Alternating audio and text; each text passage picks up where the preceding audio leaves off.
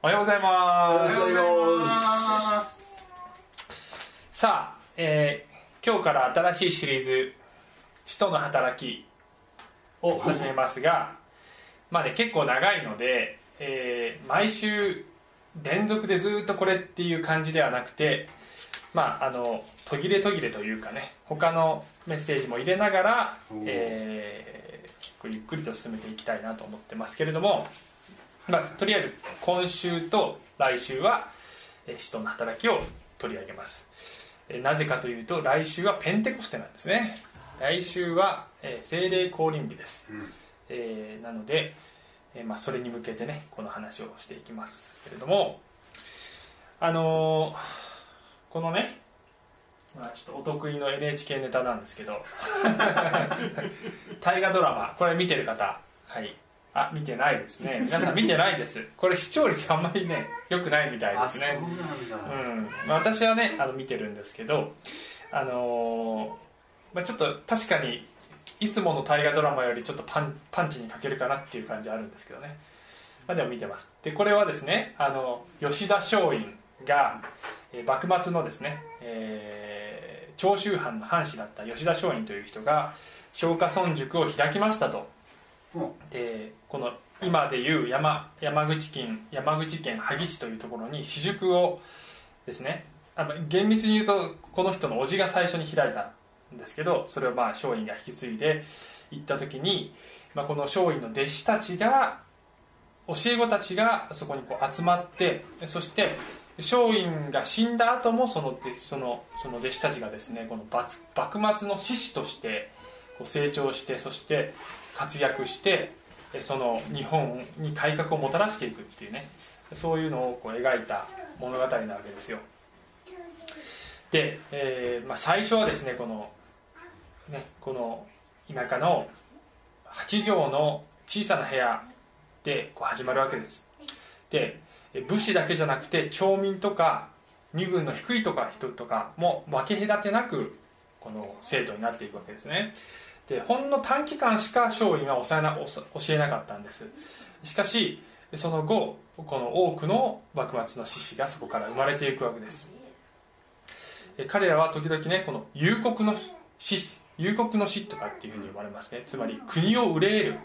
国の未来を心配してそしてこの情熱を持ってそこをこう変革していくっていうね、えー、人たちであります。で、え最近ですねこの NHK のこのドラマを見てるとかなりこうキリスト教を意識してんじゃないかっていうねあのふうに思われる節がかなりありますね。前のね軍師官兵衛の時もそうだったんですが今回も松陰をキリストと重ね合わせてんじゃないかなって思う。で松陰がですねまあ、えー、あの処刑されるんですけどね、はい、でその、えー、最後の遺書が「流魂録」っていうのが残っててまあ、それをこう読み上げるシーンとかもあるんですけどそこにねもし同志の同志の中で私の心を継いでくれる人がいたら私の身あの身は空ではないと、ね、どうか一粒のもみとして次の春の種となりますようにってこう言うわけです。で流魂録には実際にこれこういう感じのことが書いてあるんだけどもこのこのテレドラマの脚色の仕方がいかにもイエス様のね皆さんのご存知のようにイエス様は死なれる前に一粒の麦が死ななければそれは一粒のままである。しかし死ねば多くの実を結ぶことになるってね言ったのにちょっと似てるよなって思うわけです。で、えー、しかもね次の放送は今日の夜なんですけどのあの放送のタイトルが「松陰復活」ちょっとかぶせすぎだろう みたいな。ねえー、でそういうふうに感じるのは私だけじゃなくてインターネットを見るといろんな、ねまあ、主にクリスチャンの人がブログとかでね、うん、これはキリストに似てるよねっていうねこれ意識してるんじゃないのっていうふうに意見を書いてる人がいっぱいいました。はい。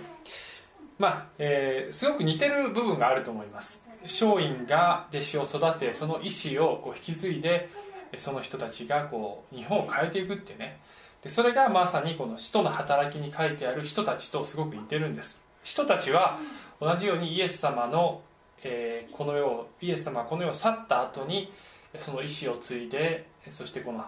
えー、活動をねしていく。それが使徒の働きなんですがでも違うところもあるわけですね。違いは何かというと松陰は本当は復活してないけど イエス様は復活されたということです。で、えー、イエス様の復活の話を何週間か前にした時にも申し上げましたがイエスが復活したのでなければ弟子たちが活動を始めることはなかったんです。でなぜかというとこれが2つ目の相違点なんですが松陰の弟子の場合はですね、えーまあ、いわば松陰の思想を受け継いでいったわけですよ。でそれを広めていったりその思想を実行していったりしていたわけです。イエスの弟子たちはイエスの思想を受け継いだというよりもイエス自身を受け継いだんですね。精霊を受けるという形によって、うん、そしてイエスの思想を広めたんじゃなくて、まあ、それも広めたんだけどもっと言えばイエス自身を述べ伝えたんです。イエス自身を述べ伝えたんですイエス自身をのイエスの復活を述べ伝えたんですね。だからイエスが復活しなければ、えー、そこで終わっていたわけです、えー、松陰の場合は復活しなくてもあの弟子たちは活動したんですがイエスの場合はそういうわけにはいかなかったんです。そして、えー、松陰の場合はですね国を憂える、えー、人々が情熱に燃えて立ち上がっていったわけですがこのイエス様の場合はですね今日の箇所でも出てくるんですが国だけじゃないんだね。イスラエルのことだけじゃないんです。イエス様は全世界に出ていけって言ったんです。世界を変えろっていうふうにこのごく一部のですねこの当時のローマ帝国の規模からすればごく片隅にある片田舎のような国の、えー、ほんの一部の人たちに向かってイエス様は世界をお前たちが変えるんだよっていうふうに言ったんです。私たちも今、えー、この小さな、えー、十数畳の部屋に、えー、ねまあ120人ほどの人が集まってはいないですけど物理的にえー、ここに集まるのは、えー、まだ小さな群れですけれども、まあ、先週もねビジョンの説明をしましたが、えー、大きなビジョンを持っていきたいと思います、ここから神の国が広がっていくっていうビジョンを持って、えー、いきたいと思いますね、で、え今日の話はですねこのイエス様が地上を去った後じゃあ、ね、松陰が去っていったように、まあ、この弟子たちは残されたのかというとそうではないっていう話。え、今日のポイントはイエスの力は今も働いているっていうことです。単にイエス様がこの観念的に心の中に住んでおられるんだっていうような、ね、そういう感じではなくて具体的実際的な働きをイエス様は今も私たちの中で進めておられるっていうことを話していくわけであります。それが私たちの人生生活毎日の生活の中で、え働いているっていうことを、え、私たちは知っていきたいと思います、はい、でちょっとね、あのー、時間的な感覚を、えー、図にしてみましたが十字架でイエス様が死なれました。これは杉越の祭りという、えー、お祭りの時に死にました、うん、金曜日に、えー、死にましたね、えー、そして失礼。えー、3, 3日後に日曜日に復活します。それから40日間イエス様は弟子たちと交わったって今日の箇所でね後で出てきますが復活から昇天まで40日間。そしてその昇天から10日後にこの来週の話になりますがペンテコステ聖霊の降臨日五巡節というお祭りの日にこの聖霊降臨が起こるというふうになってますね。で今日はこの40日間の間の話なんですがそれが使徒の働きの、えー一章であります、はい。えー、でちょっと読んでいきますけれども使徒の働きの著者はテオピロではありません。よ テオピロじゃない。よテオピロよって書いてんだから。テオピロじゃないよ。ルカですね。ルカが、えー、著者です。で、えー、ルカの福音書の、えー、にもテオピロさんっていう人が出てきます。テオピロって誰だよって感じなんですけど、えー、まあ、諸説あるんですけどね。まあおそらくは、えー、ルカがこのルカの福音書とそしてこの、えー、使徒行伝を当てて書いている、ローマ帝国のおそらく重要な地位にあった人であろうというふうに言われていますが詳細は分かっていません。いずれにしてもこの「テオピロよ私は前の書で」って書いてるこの前の書っていうのがルカの福音書だと思われますね。でそこでイエスが行い始め教え始められた全てのことについて書きお選びになった人たちに精霊によって命じてから天に上げられた日のことにまで及びました、えー、で、えー、3節。イエスは苦しみを受けた後40日の間彼らに現れて神の国のことを語り数多くの確かな証拠を持ってご自分が生きていることを人たちに示されたって書いてます。40日間交流するってことはイエスが生きてるってことはですねもうあのもう疑おうとしても疑えないような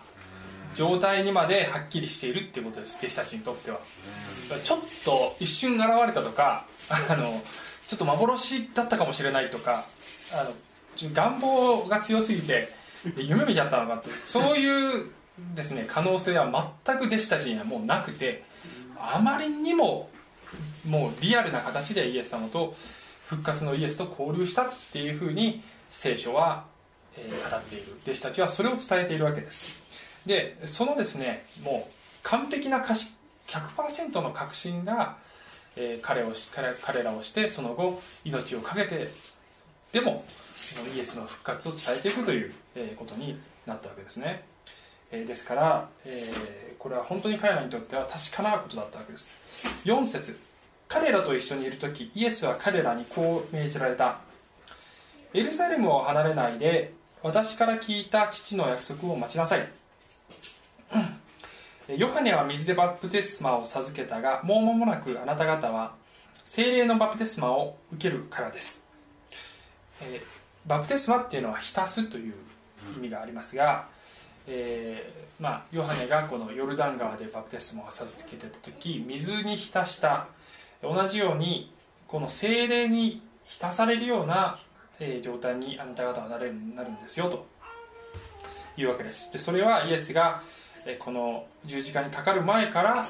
約束していたことであります、え必ず精霊が下るんだよ。それを待ちなさいっていうふうに言うわけですね。6節見ると、えそこで彼らは一緒に集まった時イエスにこう尋ねた。主よ今こそイスラエルのために国を再興してくださるのですか？っていうんですね。まあね、あのそうそう思っちゃうわけです。あのイエスと活動していた時弟子たちはイエス様は私たちこの国をローマ帝国から救ってくれるローマをやっつけてくれる、まあ、政治的メシアって言いますけどね。政治的メシアなんだ。っていうふうに思ってイエス様にひっついてたわけですよね。でイエスが死んで復活してなおその枠から 抜け出てない。まだとんちんかなことを言ってるわけです、えー、ついにねもうね十字架にかかってがっかりしたけどでも今もう復活までしてきた。今こそこの願ってたことが実現するんだわって、えー、思ったわけですよ。まだ分かってないわけです本当のことがね。でこのイスラエルのためっていうこの国粋主義の、えー、考え方からその枠からまだ抜けれてない弟子たちの姿があります。で、えー、それに対してイエスがですねあのなんかねちょっとあんまりはっきり答えないんですねイエス様。ね イエスは言われた。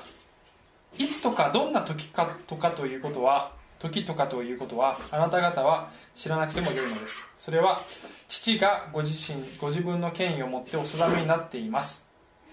っていうです。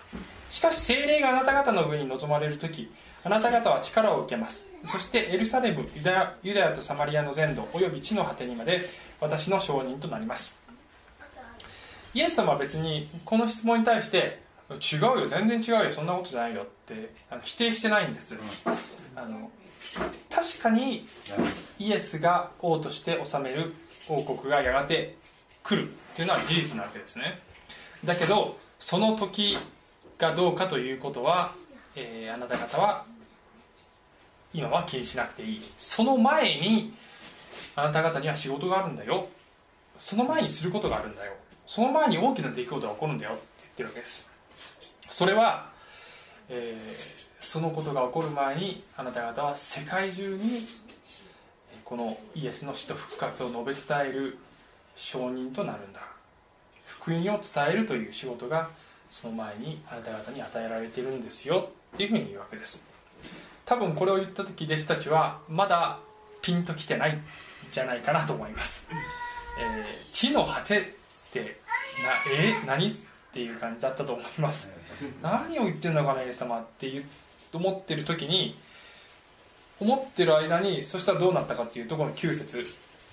こう言ってからイエスは彼らが見ている間に上げられ雲に包まれて見えなくなられたってね。あのイエス様何言ってんのかなと思ってたらこうふわーってイエス様の姿があの上に上がっていって「あれあれあれ？イエス様どこ行くの？どこ行くの?」みたいな「あれ？ああ行っちゃったよ」みたいな感じになっちゃったわけですね。いやそんな感じだったと思うよ。だってあのあれ？なこれからこれからねイエス様王になるんじゃなかったの？みたいなちゃったけどどうなってんの？っていう。ポカーンってなってるわけです雲に包まれてっていうのはこれは普通の雲ではなくて、えー、以前も話しましたがこれは社会なグローリー神の栄光の権限であります。社会なグローリーっていうのは旧約聖書から新約聖書に至るまで至るところに出てくる神の栄光の輝きのことで火とか煙とか雲とか、えー、光とかいう形で現れるものであります。そしてイエス様はその社会なグローリーに包まれて見えなくなったということです。天に昇っていったというのは人間の視覚的にはそうだったんですけれどもこれは単に空に行きましたということではありません。これは、えー、人間が住んでいるのとは違う別の領域神の領域である、えー、そういう世界に行かれたということです、えー、ですから、え神様は空にいるのではありません。あの、まあ、聖書の中ではね、えーと、第三の天っていう言葉があります、パウロだったかな？第三の天に引き上げられていますね。第三の天っていうのはこの聖書の点中では第3があるんだから第1と第2もあるわけで 第1っていうのはあの空空のことです。鳥がそ鳥が飛ぶこの普通の空のことです。第2の点っていうと宇宙空間のことです。第3の点っていうと神が住まれる別の領域のことを第3の点っていうんですね、はい、でイエスはここでは第3の点に行かれたっていう意味だと思います。で10節見るとイエスが登っていかれる時弟子たちは天を見つめていた、ね、ずっと見つめていたんです天をね。おー行っちゃったって。すると見よ白い衣を着た人たち人が2人、えー、彼らのそばに立っていた。そしてこういった。ガリラヤの人たちなぜ天を見上げて立っているのですか？ってね。だから ぼーって天を見上げてたんです。あなた方を離れて天に上げられたこのイエスは天に登っていかれるのをあなた方が見た時と同じありさまでまたお今日は噛むねちょっとね。あなた方が見た時と同じありさまでまたおいでになります。というふうに見つかいが告げました。というところまで今日は取り上げます、うん。なぜイエス様は昇天したんですかね？なぜ昇天しなければいけなかったんでしょうか？ええもう一回やって。何何？天国の準備をするから。なるほど。それもあるよね。イエス様確かにあなた方のために場所を用意しに行きますってねあの十字架にかかる前に言ってました。よく知ってるねと思いね本当に。確かにそれもあります。確かにそれもあります。しかし今日はえそれ以外の点を取り上げてます。それは2つねあります。少なくとも2つあります。それは精霊が下るためであるということと、大祭司の役目をするためであるということが聖書から分かります。図にするとねえー、こうなってますね。イエス様が地上にいます。弟子たちも地上にいます、はい、イエス様、はい、天に昇りました、うん、いたね、そして精霊が下りました、ね、こういう図式です。はい。以上。このここれ図的にあの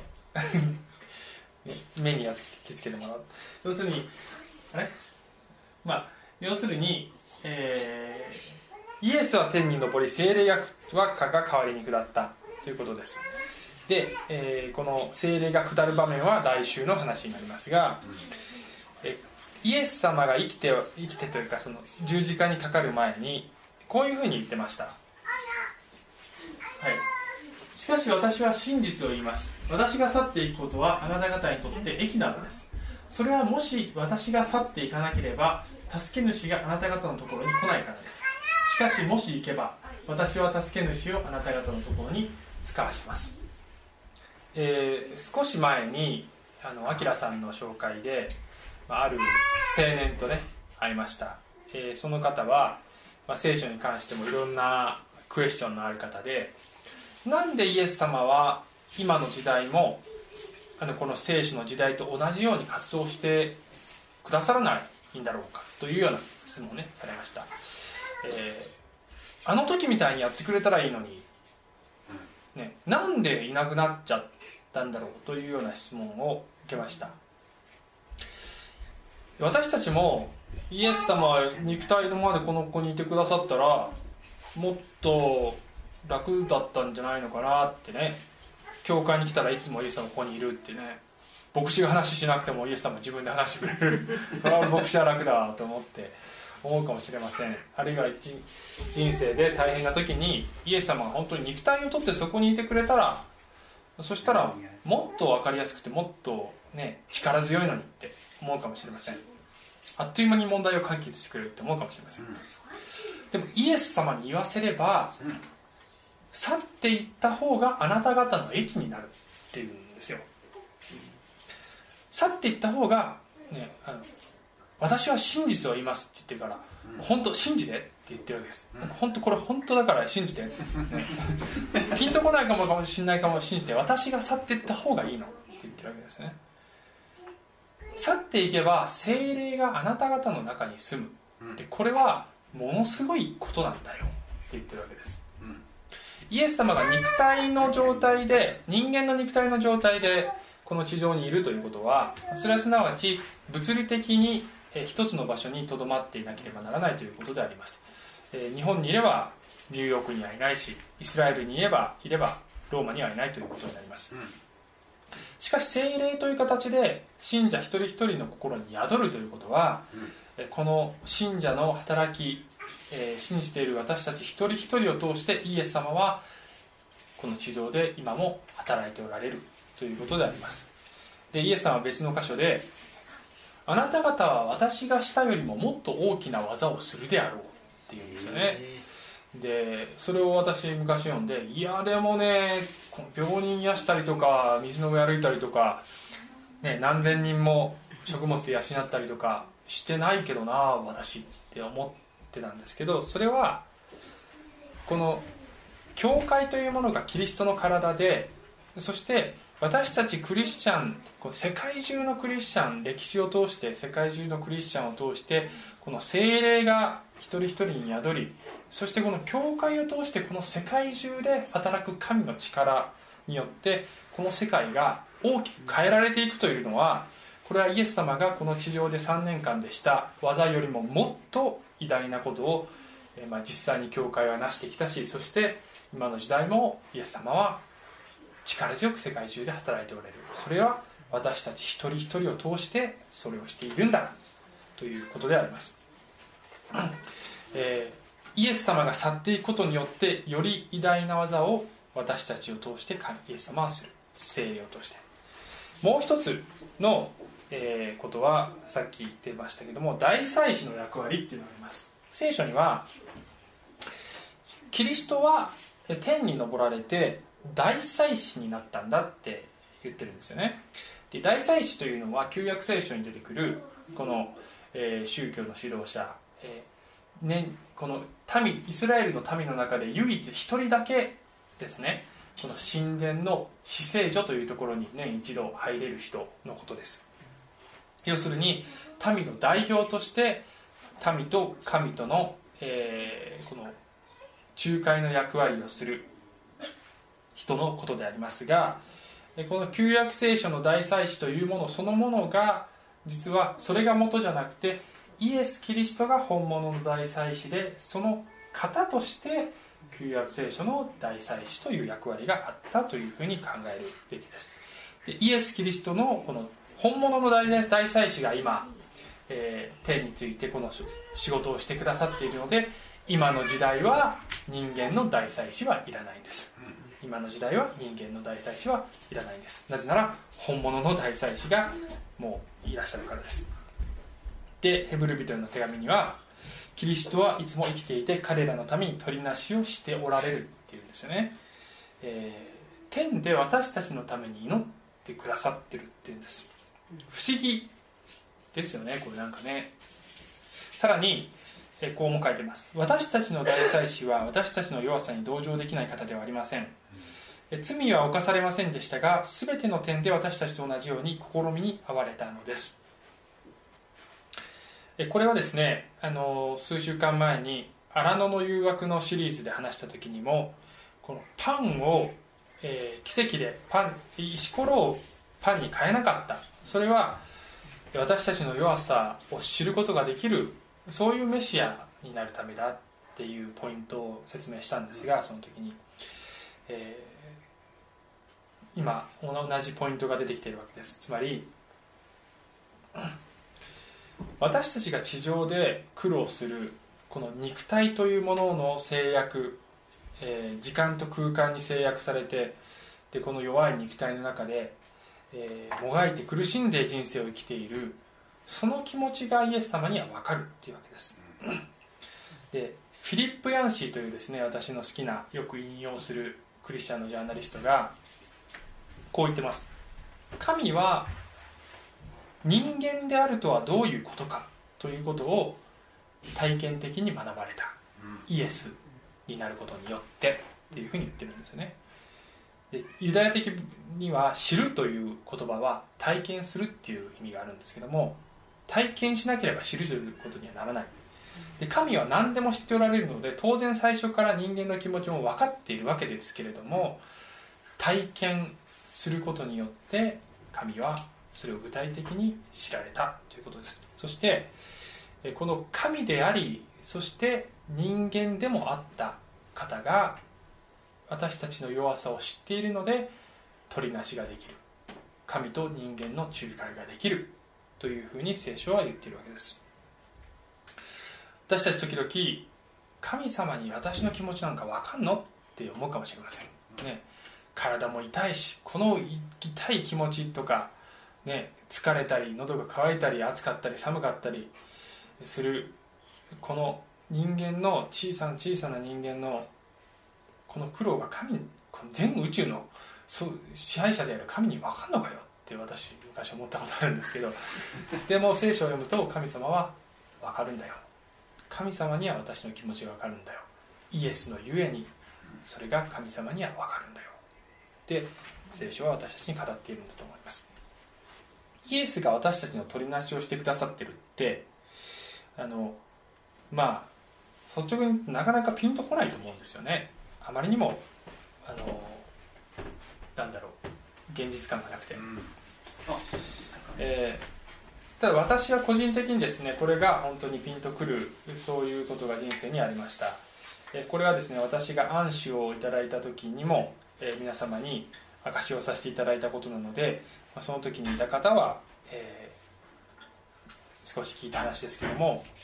あの私はですね、まあ、時々、えー、このことを言いますけども、まあ、10年ぐらいね信仰で悩んでた時がありました。もう信じられなくてね。で、えー、その最後にはもうクリスチャンやめるって言って あの信仰をね 信仰してる決心をしました。信じる決心じゃなくてね信仰をしてる決心をしたんですよね。でもクリスチャン辞める宣言しました。妻も妻の前でもねそれをしました、えーまあ、ところがですね今不思議なことにちなみにそのその信仰をやめるって言ったのは、まあ、わずか 7, 7年ぐらい前のことなんですけどね。もう大人になってからのことです。しかしその後神様がえー、私の信仰を回復させてくださって、えー、なぜか今私牧師というようなね仕事を与えられているんです。ルカの福音書にはこのペテロがイエス様が十字架にかかる前にイエス様あなたがねあなたに命を懸けて従っていきますよついていきますよっていうふうに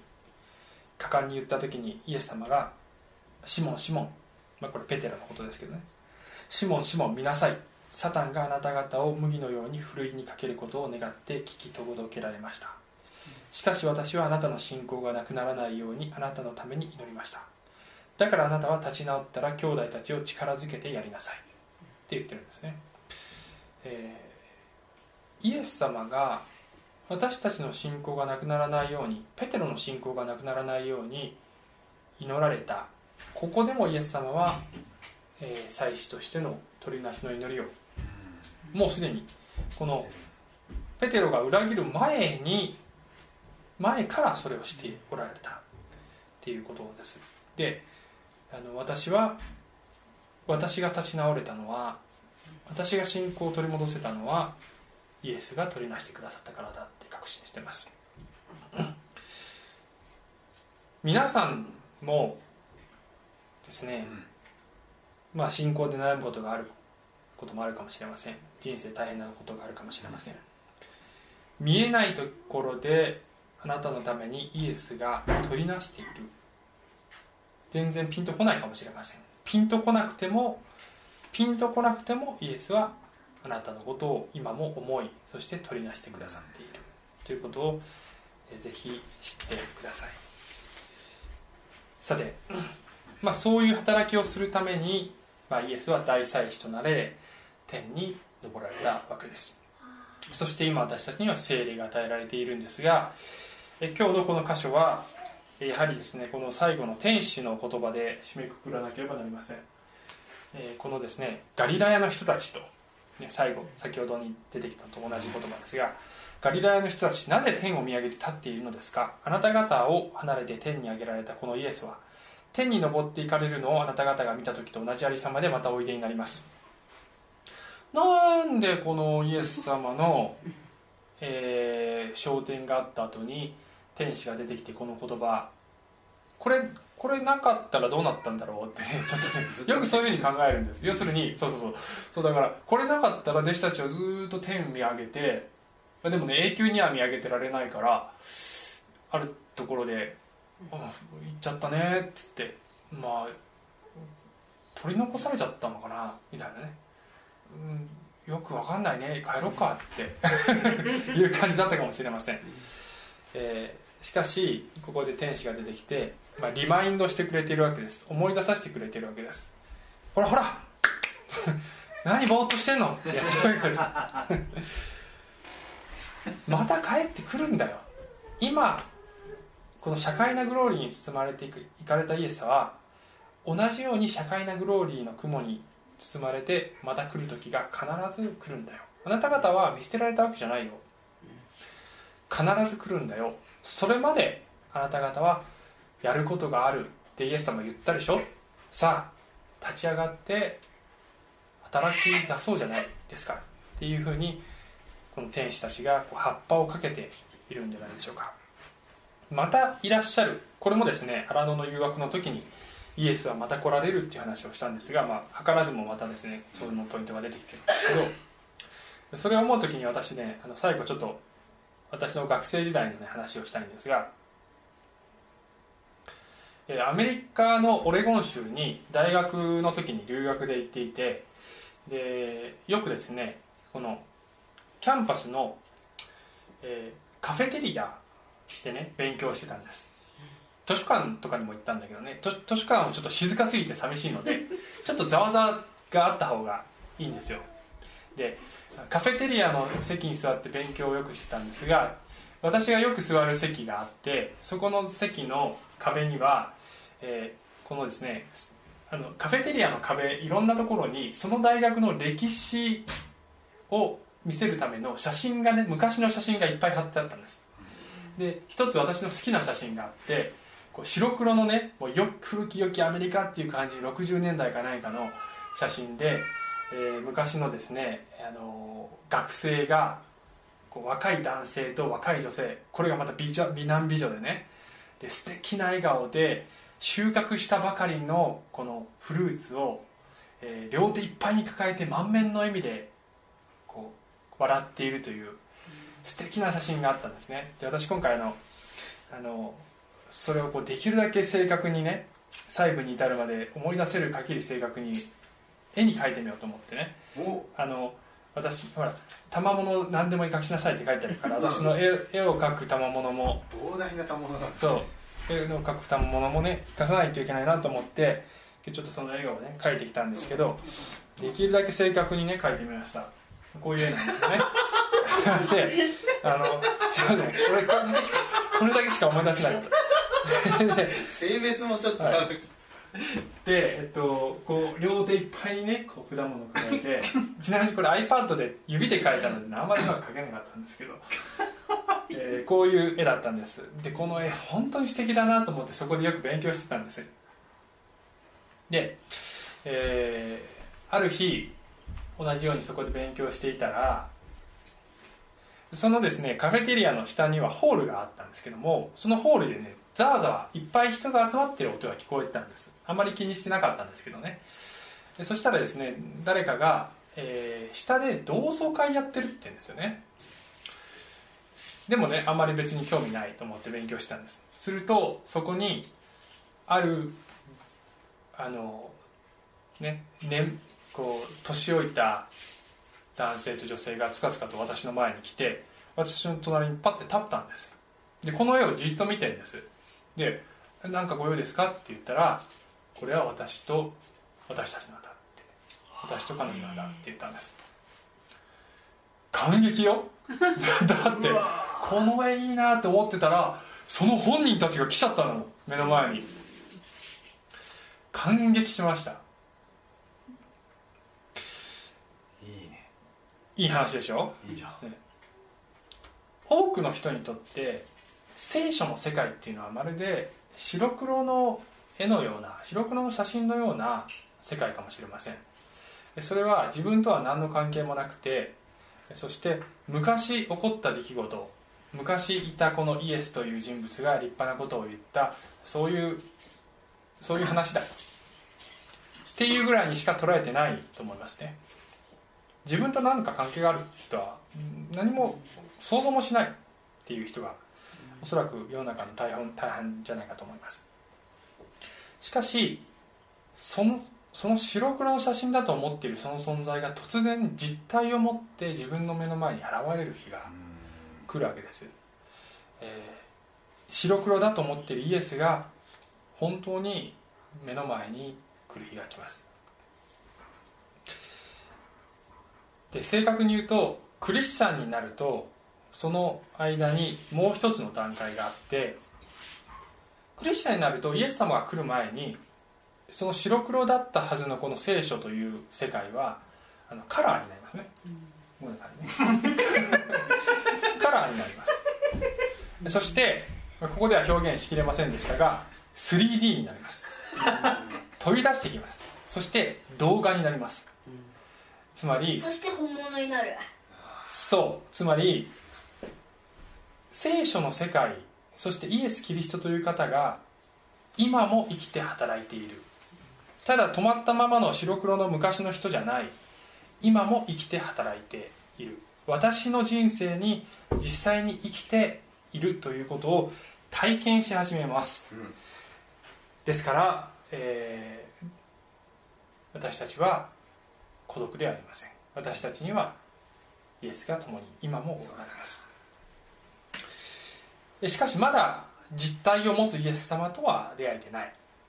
うん、でもいずれ触れるイエス様実際に見えるイエス様と出会う時がやがてきます。その日まで私たちはイエス様に与えられたこの使命を持って働いていくのであります。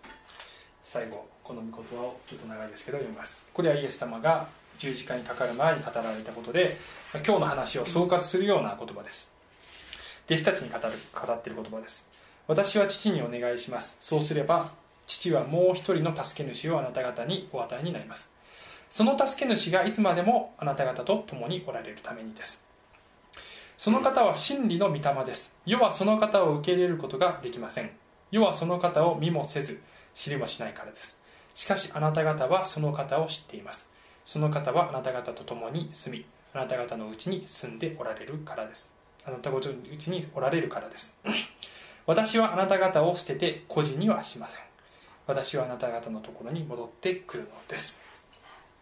イエスの取りなしと精霊の力が今私たちのうちに働いています。さあ立ち上がって仕事に取り掛かろうじゃないですか。イエスが戻るその日まで、えー、証人として、ね、こんな田舎の目立たない十数畳の部屋の数人の、えー、少数の人数ですけども、えー、大きなビジョンを持って働いていこうじゃないですか。お願いします。愛する天のお父様。歴史の中でいろいろな大きな改革や変化はいつも小さなところから少数の人数から始まったのだと思います、この弟子たちの働きもそうでありました。そして私たちの働きもそうかもしれません。小さいかもしれません。しかし私たちと共に今も働いておられる精霊がおられる。また私たちのために今この瞬間も取りなしてくださっている大祭司なるイエスが天におられる。そのことを私たちは知りそれに励まされて今日も歩んでいきたいと思います。どうぞ私たちを用いてくださいますように。願いをいたします。イエスの皆によってお願いします。アーメン。はい